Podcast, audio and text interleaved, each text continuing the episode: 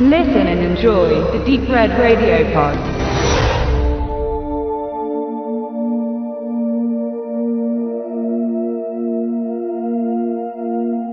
2003 sollte das Jahr für Eli Roth werden.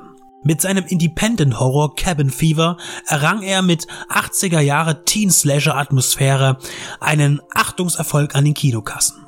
Er geriet in die Gunst von Quentin Tarantino, der sein Langfilmdebüt mit lobenden Worten ehrte. Für Roth ein Ritterschlag, der bekennender Fan ist und 1994 mit dem Kurzfilm Restaurant Dogs eine Hommage an Reservoir Dogs drehte. Er entwickelte sich zum neuen Meister des Horrors der 2000er Jahre, die nach einem eigenen Stil in dem Genre suchten und den Stempel von Roth besonders durch die Hostelfilme aufgedrückt bekamen. Er trat vermehrt auch als Produzent in Erscheinung und lieferte mehr Stoff für seine Anhänger, die von ihm immer härtere Schockkost forderten.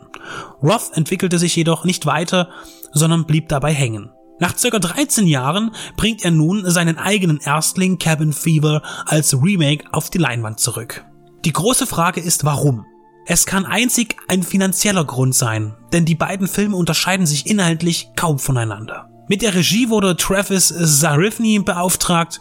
Ein festes Handwerk hat er in der Filmbranche scheinbar noch nicht gefunden. Es macht den Eindruck, als mache er jeden Job, den er bekommen kann.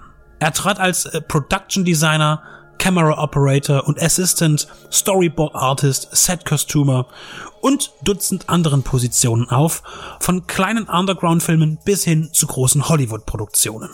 Das Drehbuch lieferte erneut Roth in Zusammenarbeit mit Randy Perlstein, der ebenfalls für das Originalskript verantwortlich ist und auch an dem Sequel kreativ beteiligt war. Mit dem dritten Teil des Franchises hatten dann beide nichts mehr zu tun. Änderungen gibt es in der Handlung des Remakes kaum. Zu einem großen Teil sind die Dialoge eins zu eins übernommen worden. Erst am Ende tauchen Variablen auf, aber die Neuerungen sind dermaßen gering, dass es wie eine Szene für Szene Interpretation wirkt. Der neue Regisseur hat keine eigene Note hinzugefügt oder hinzufügen dürfen. Ebenso hätte einfach Roth das Inszenieren übernehmen können. Fünf Endzwanziger, die sich wie 15-Jährige benehmen, fahren zu einer Sause in eine entlegene Waldhütte. Dort gibt es Sex, Bier und Joints mit Marihuana aus dem XXL-Gefrierbeutel. Der spätpubertäre Gamer ballert mit seiner Flinte im Wald rum und zieht damit die Aufmerksamkeit eines Mannes mit einem Hautproblem auf die Gruppe. Der kotzt ihnen das Auto voll und dann nach und nach stecken sich die Studenten mit einer Seuche an, die aus dem Wasser kommt, was aber keiner begreift und den Körper blutig und schmerzhaft auflöst. Kleinste Details und Redewendungen finden sich unverändert im Remake wieder, was den neuen Lagerkoller völlig nutzlos macht. Weder eine filmtechnische Revolution innerhalb der letzten zehn Jahre noch die dünne Story rechtfertigen, denselben Film zu erneuern. Inhaltlich ist die Expansion des Materials auch ungeeignet. Es bleibt ein Hintereinandersterben in den alten Traditionen des Slasher-Films. Innovation versucht man vorzutäuschen, indem man zu Beginn, wenn die Urlauber mit dem Auto anreisen, die Szene mit dem Hymnus Dies Irae untermalt.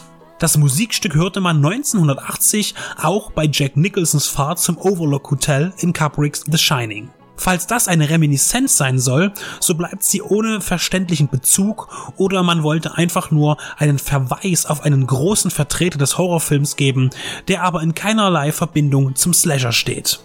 Auch der ausdrucksstärkere und teils dröhnende Score und die minimal besser ausgearbeiteten Gore-Effekte bieten keine neuen Nuancen für diesen Aufguss.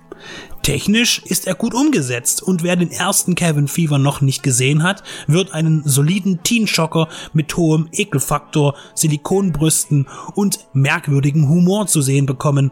Aber man könnte auch einfach die Eli Roth Regieversion heranziehen, die sogar mit ein paar guten Pointen aufwarten kann. Das Wort überflüssig trifft eine Umschreibung zum Reboot bestens.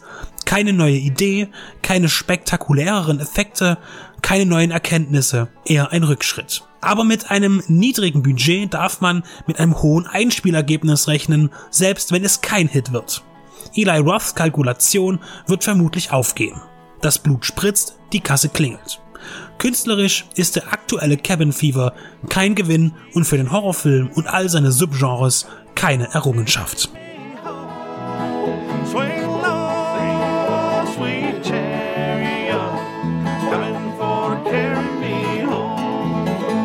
Said, coming for to carry me